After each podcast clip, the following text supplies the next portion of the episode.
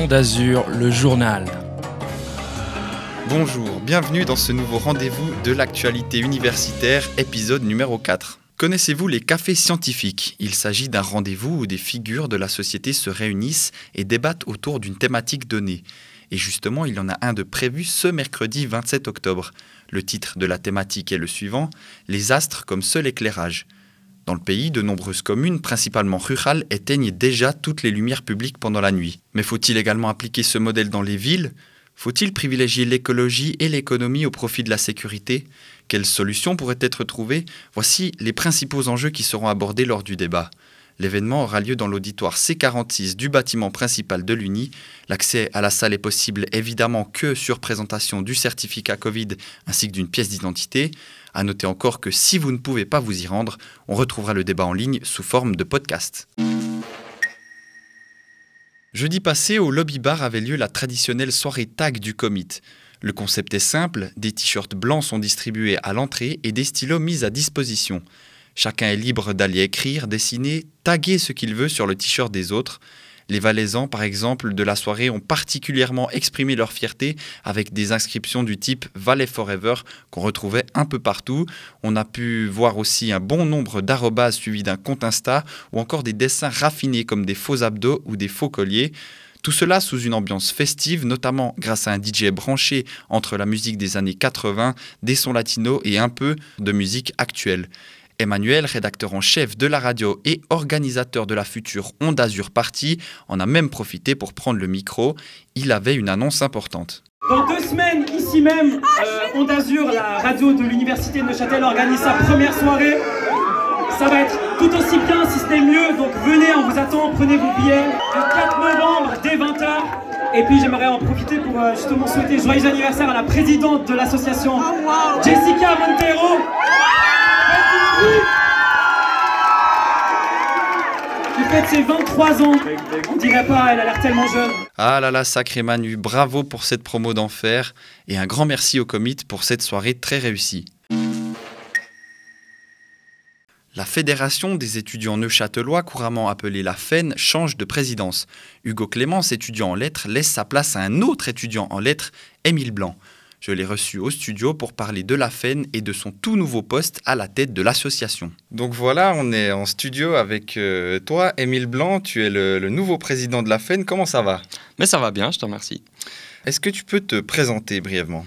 Oui, alors euh, je m'appelle Émile Blanc, je suis étudiant en faculté des lettres et sciences humaines en ce moment en train de terminer un bachelor en philosophie et en linguistique, donc en sciences du langage. Est-ce que tu peux nous expliquer euh, ton parcours, comment tu as rejoint la FEN et, et, les nombreux rôles que tu y as occupés? Alors, ben, quand je suis entré à l'université, je ne savais pas vraiment ce que c'était l'associatif. Euh, J'avais entendu te parler de quelques associations, Campus Info, mais je ne m'étais pas vraiment intéressé à ça.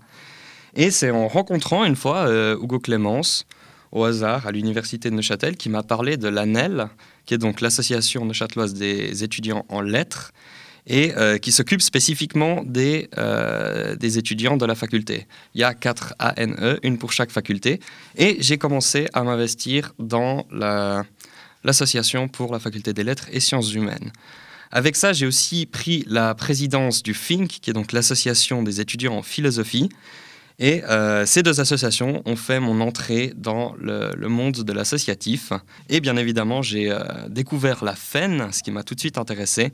La FEN, donc la Fédération euh, des étudiants neuchâtelois, qui est la fêtière des quatre ANE et qui va s'occuper de tout l'associatif à l'université de Neuchâtel. Donc, euh, tu viens de le dire, la FEN a, de nombreuses missions euh, au sein de l'institution, notamment de, chapeauter un peu euh, toutes les, autres associations. Est-ce que tu peux nous parler un peu de, de ces, ces aspects-là qu'on connaît peut-être un peu moins? Bien sûr. La FEN dispose de fonds qui proviennent de, de, de, la taxe que les étudiants payent au début de chaque semestre. Et ce fonds, il est intégralement redistribué au service des étudiants. Et une de ces voies de, une ces voies redistribution, c'est les associations. On va donc subventionner les associations pour leur fonctionnement ordinaire, mais aussi subventionner les événements qui sont organisés par ces dernières. Donc, je prends le cas du FINC, un, un, café philo, par exemple. On va inviter un ou une intervenante à, à discuter d'un sujet, on va pouvoir octroyer à cette association une euh, subvention. De même que pour les, les, les, fêtes, on se souvient de, de, de, ces fêtes assez hallucinantes dans le bâtiment du, du, 1er mars. Ça aussi, on a des subventions de la FEN, on a des subventions de la FEN pour la, la radio Azur, etc. Et oui, on Azur, la radio sur laquelle euh, on est en train de, parler. Et justement, euh, Émile, euh, Émile, Blanc, tu as été donc élu à la présidence, je l'ai dit. en quoi consiste en, réalité ce, ce boulot? Est-ce que ça représente beaucoup d'heures de travail dans la semaine? Alors ça va vraiment dépendre des dossiers en cours. Il n'y a pas de, d'agenda, il n'y a pas de planning qui est fixe, à part les réunions du comité hebdomadaire. Mais c'est un petit peu un boulot euh, sur appel, je pourrais dire. Dès qu'il y a besoin, on monte le comité, pas seulement moi-même, on monte au, créneau et puis on, va essayer de mener à bien euh, tous les dossiers qui nous sont menés. Donc euh, c'est très difficile à chiffrer par semaine combien de, de temps j'y passe, mais un certain nombre d'heures quand même. Est-ce que tu aurais un dernier mot pour les gens qui nous écoutent? Oui, mon dernier mot, je pense, il, est, il est très clair, c'est venez nous voir. Venez nous voir, on est à votre service, on est là pour vous aider, pour défendre vos intérêts. Et le dialogue entre le corps estudiantin et la FEN est primordial pour mener à bien toutes les actions qu'on qu'on aimerait poursuivre. Donc on a, on a pas seulement le service aux étudiants, avec le service juridique par exemple, mais on a aussi toutes les, tous les rapports avec le rectorat, euh, avec les décanats, avec euh, les services intermédiaires de l'université, où on peut entrer en matière pour discuter, pour améliorer le quotidien des euh, étudiants et des étudiantes de l'université. Donc pour ça, il y a deux moyens très très simples. Le premier, c'est envoyer un mail à info.fen info.fen.ch, excusez-moi, et le deuxième moyen, c'est venir aux assemblées générales de la FEN qui se déroulent deux fois par semestre, euh, pardon, deux fois par année, donc ça fait une fois par semestre.